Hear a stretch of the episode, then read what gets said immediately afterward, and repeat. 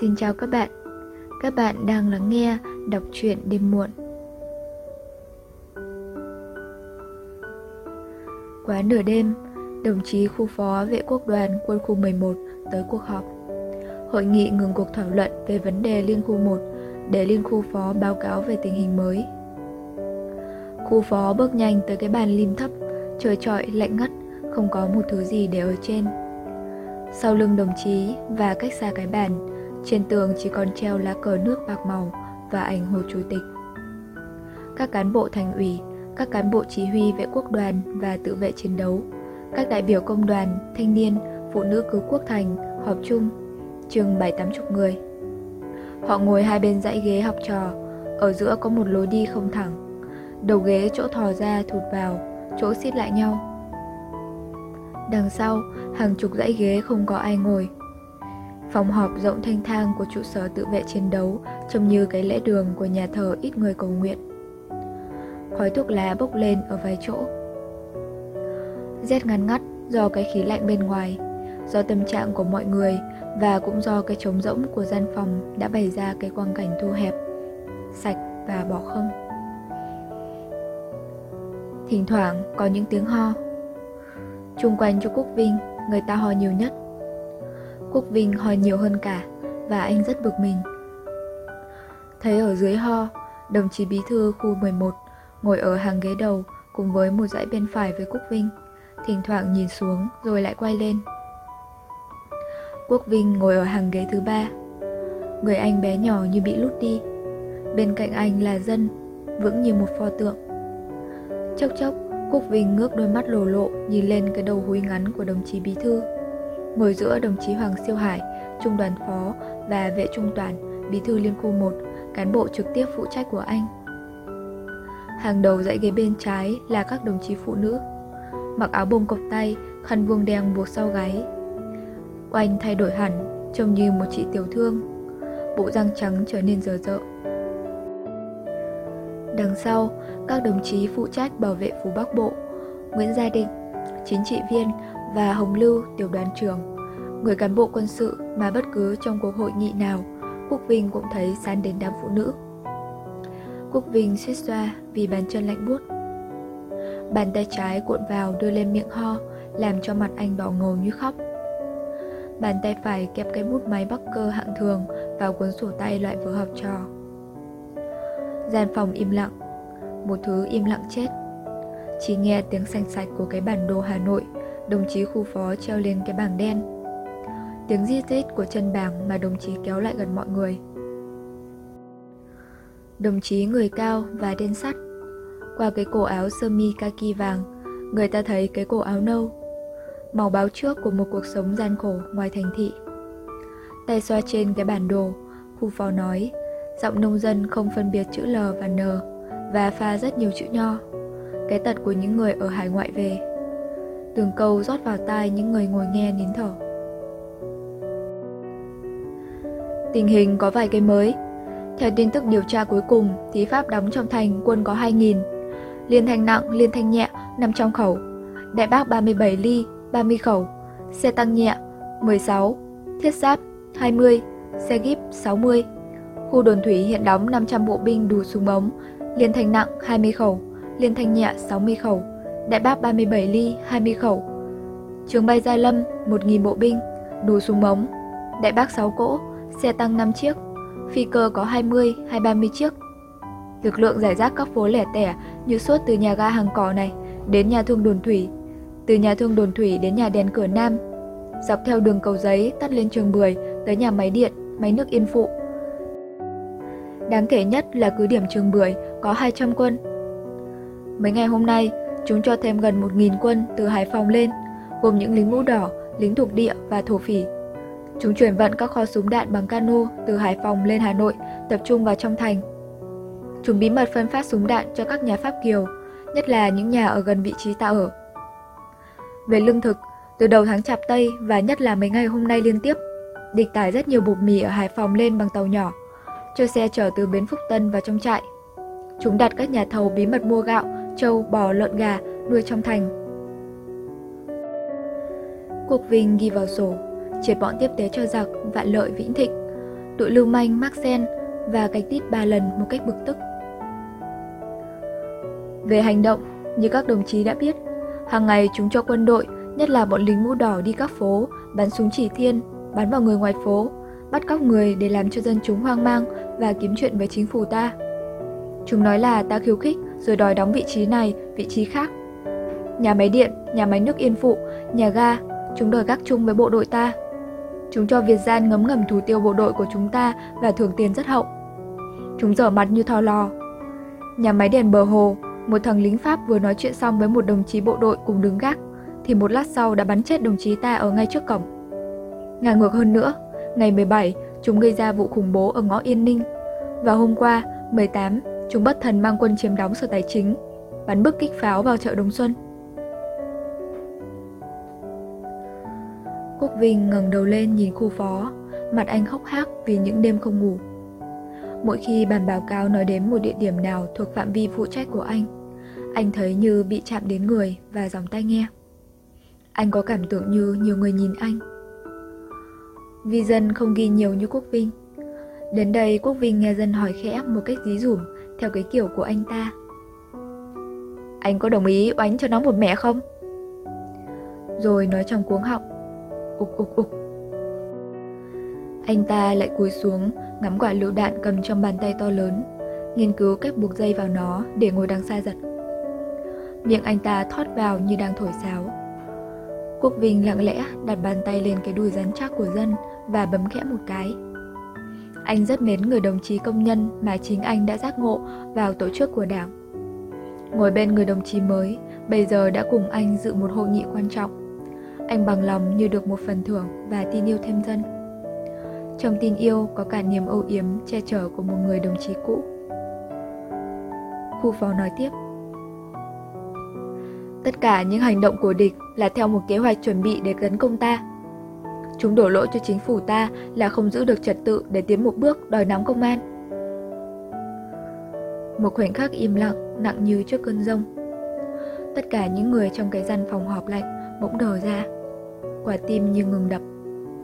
Mấy ngọn đèn điện trên trần đỏ ngầu những sợi đỏ dẫn điện trong bóng, yếu như sắp tắt dần. Khu phó nói. Trước mặt, chúng ta chỉ có hai con đường. Một là đánh lại và cuộc kháng chiến bảo vệ Tổ quốc nổi ra. Hai là giao lại cái chủ quyền của chúng ta cho chúng nó và chính quyền cách mạng không còn nữa. Không thể được, không thể bán đứng chính quyền cho Pháp được. Tiếng nói như thét, như khóc cất lên. Âm vang cái phòng trơ trụi và lạnh giá từ lúc nãy chỉ có đơn điệu của tiếng khu phó báo cáo. Một người cao lớn đứng lên, mình bận áo chấn phủ vệ quốc đoàn, ngoài khoác áo tơi dạ của lính. Đấy là Hồng Lưu, một người chạc 30 tuổi, mặt vuông, cằm bệnh, nước da đen, đã có những nét nhăn trên trán. Anh đứng lên thì câu nói cũng vừa xong. Anh ngồi phịch xuống, môi vẫn còn mấp máy, run run. Mọi người đều nhìn anh như để biểu đồng tình. Những cái đầu lộn xộn, người ta có cảm giác đỡ được cái lạnh thấm vào da thịt từ nãy đến giờ.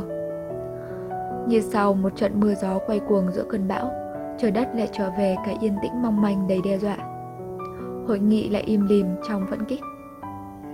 Mép khu phó nhếch lên một nụ cười thật thà, kín đáo và đồng tình. Nụ cười của một cán bộ lãnh đạo trong cái phút sung sướng thấy mình đang ở giữa những người đồng chí sẵn sàng cùng mình chia sẻ những khó khăn, những cái đắng ngọt bùi. Trái tim cùng đập trên con đường sống chết cùng đi. Khu phó chỉ lên bản đồ. Đồng chí Vương Thừa Vũ còn đang họp với Bộ Tổng Chỉ huy. Tôi xin thay mặt đồng chí khu trưởng nói để các đồng chí rõ về những nhận định và dự đoán của Ban Chỉ huy khu 11 như sau. Ý đồ của địch là sẽ dùng trong thành làm căn cứ điểm chính để tấn công ta.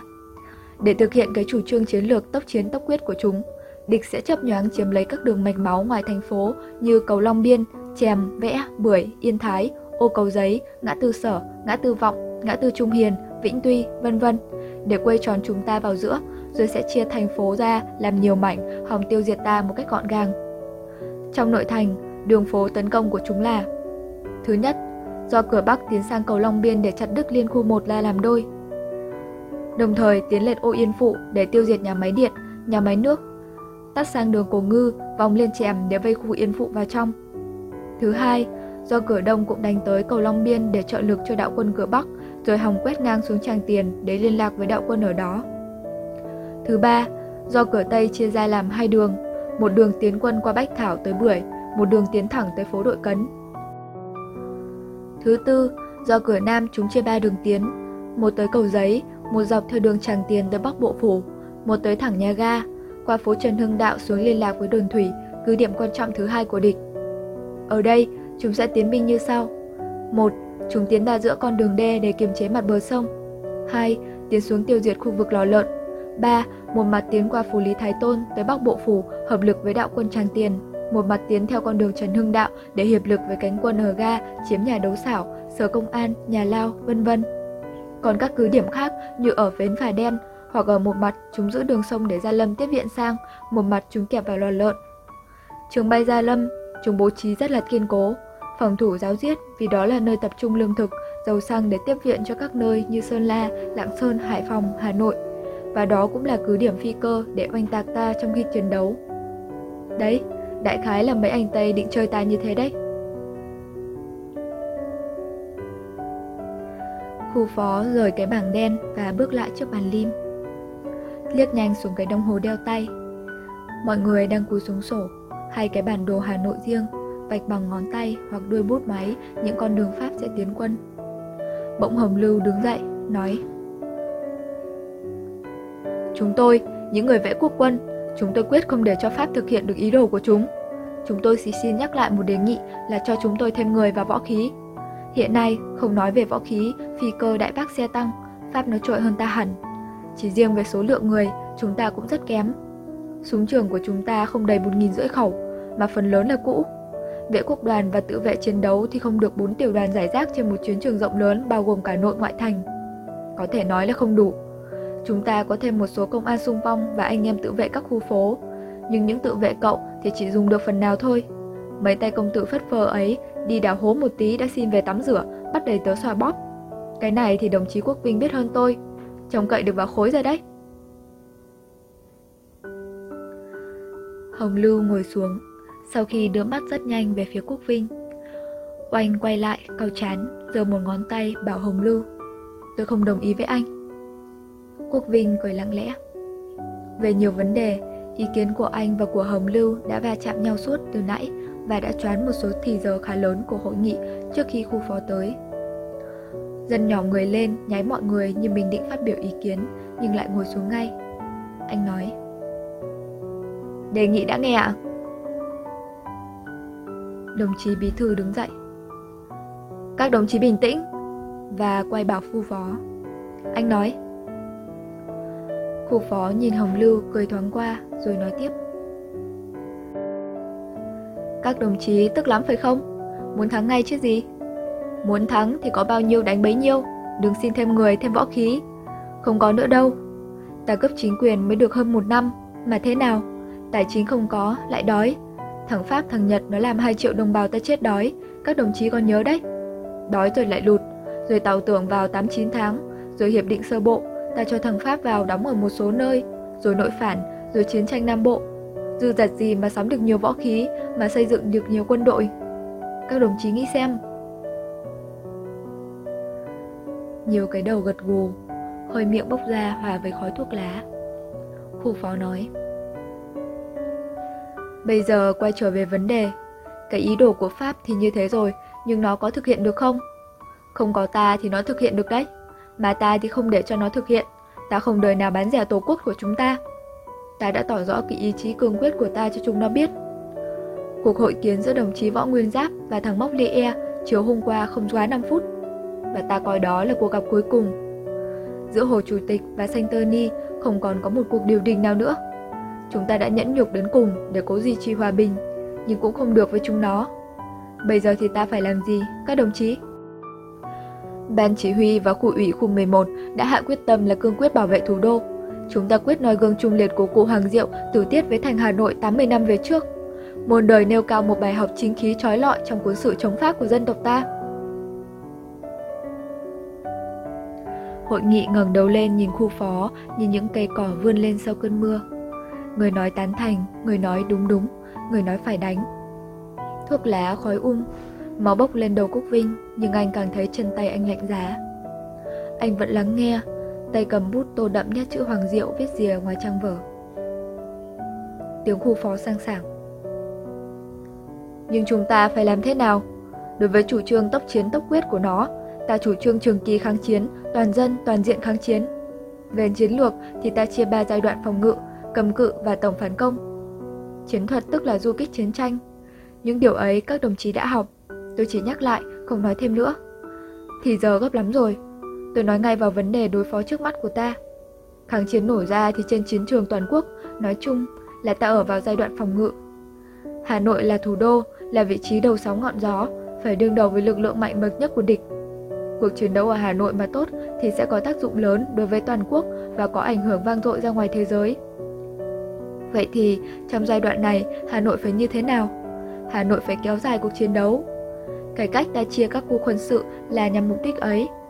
Các khu ở ngoại thành như Liên khu 2, Liên khu 3 có nhiệm vụ giữ địch, không cho chúng tràn ngay ra hậu phương của chúng ta. Liên khu 1 thì cố thủ ở trung tâm nội thành. Đây là một chiến thuật táo bạo, hiểm ác như gây một độc trùng trong tim địch. Khu phó bước nhanh tới cái bảng đen, chỉ bằng ngón tay trỏ lên bản đồ. Chúng định đánh trong thì ở ngoài ta ép chặt vào, chúng định đánh ra ngoài thì ở trong ta lại thúc ra.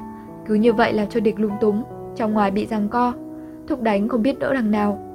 Chúng giữ được trong nhà thì cửa ngõ mất, gác ở cổng thì bị nhà phá ra. Quanh quẩn không tìm được lối nào đối phó. Cuộc chiến đấu ở Hà Nội càng kéo dài thì ta càng có thời gian để củng cố, xây dựng hậu phương của chúng ta, chuẩn bị lực lượng về mọi mặt. Nhân dân cũng sẽ vô cùng phấn khởi, tin tưởng vào tiền đồ kháng chiến. Tâm lý sợ địch ở một số người sẽ dần dần mất đi. Bây giờ tôi nói riêng về Liên khu 1. Ta thấy là nó ở đông bắc thành phố, đông và bắc giáp cầu Long Biên, sông Hồng, Đệ Yên Phụ, tây giáp thành Hà Nội, hiện nay Pháp đóng. Nam giáp khu Hoàn Kiếm là nơi có các cơ quan chính phủ, quốc hội, lại tiếp cận với khu vực người Âu. Vị trí của Liên khu 1 chúng ta thấy rõ là rất quan trọng. Nó lại là nơi phố phường sầm uất, đông người giàu của, nhà cửa chen trúc, rất thuận lợi cho cuộc chiến đấu trong phố. Tiến ra thì đánh được giặc, rút về thì có nơi cố thủ. Đảng ta đã nhận thấy trước cái tầm quan trọng của Liên khu 1 nên đã tập trung những cán bộ tốt vào đấy để xây dựng nó từ lâu. Các đồng chí phụ trách Liên khu 1 đã có những cố gắng đáng kể là dựa vào dân, nhất là anh chị em lao động mà tổ chức lực lượng chiến đấu, bố trí phòng thủ. Riêng cái việc đào hầm đắp ụ, chuẩn bị ngả cây, ngả cột đèn, đục tường thông nhà nọ sang nhà kia mà ta có thể nói là đến nay các đồng chí ta ở đây đã làm xong. Những việc ấy các khu khác cần phải học tập đấy. Nói tóm lại, nếu các đồng chí có quyết tâm thật là sắt đá, nếu các đồng chí dựa được vào lòng yêu nước của bộ đội, của nhân dân, nếu các đồng chí biết phát huy những điều kiện thuận lợi đặc biệt của Liên khu 1, thì các đồng chí nhất định chiến đấu lâu dài trong thành phố được. Chính phủ, Hồ Chủ tịch giao cho các đồng chí một nhiệm vụ rất vinh quang. Các đồng chí cố lên! Dù có phải hy sinh đến thế nào cũng phải cầm cự tới cùng. Quốc Vinh cảm thấy lạnh từ gáy đến chân, nhưng trong lòng anh bừng bừng phấn khởi. Chí anh bay về liên khu một của anh. Hồi bí mật, anh đã có một thời kỳ hoạt động ở đấy. Mấy tháng gần đây, trước tình hình ngày một khó khăn, anh lại được điều động về nơi cũ.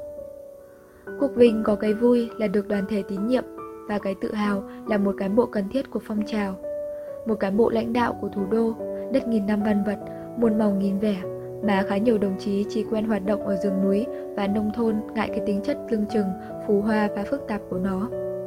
Và cũng như nhiều cán bộ ở đâu thì nơi đó gắn liền với mình như da và thịt. Anh yêu mến cái liên khu của anh, những phố xá, những con người của liên khu. Trong tình cảnh ấy có cả cái phần thiên vị cho khu mình, tức khí và ganh đua với các khu khác kiêu hãnh vì thấy nhiều con mắt đổ dồn vào mình sau những lời khen của khu phó. Anh gãi cái đầu đội hờ một chiếc bê rê, nói với dân để đỡ ngượng. Thực ra chúng mình có điều kiện hơn các khu bạn, người đông hơn, địa hình địa vật cho phép, chứ bên trong thì các cậu nhà mình cũng khối đứa thiên binh thiên tướng. Anh gặp cặp mắt hí hửng của oanh, cười thầm cho cách ăn mặc mới của đồng chí nữ và hất hàm khe khẽ ra hiệu bảo oanh chú ý nghe. Trong phút vui sướng, anh nghĩ đến Phượng, người vợ chưa cưới của anh, và liên tưởng tới Nhật Tân, anh thêm giận. Anh đã bị phê bình kịch liệt về cái vụ manh động của Nhật Tân hôm qua ở phố Hàng Khoai.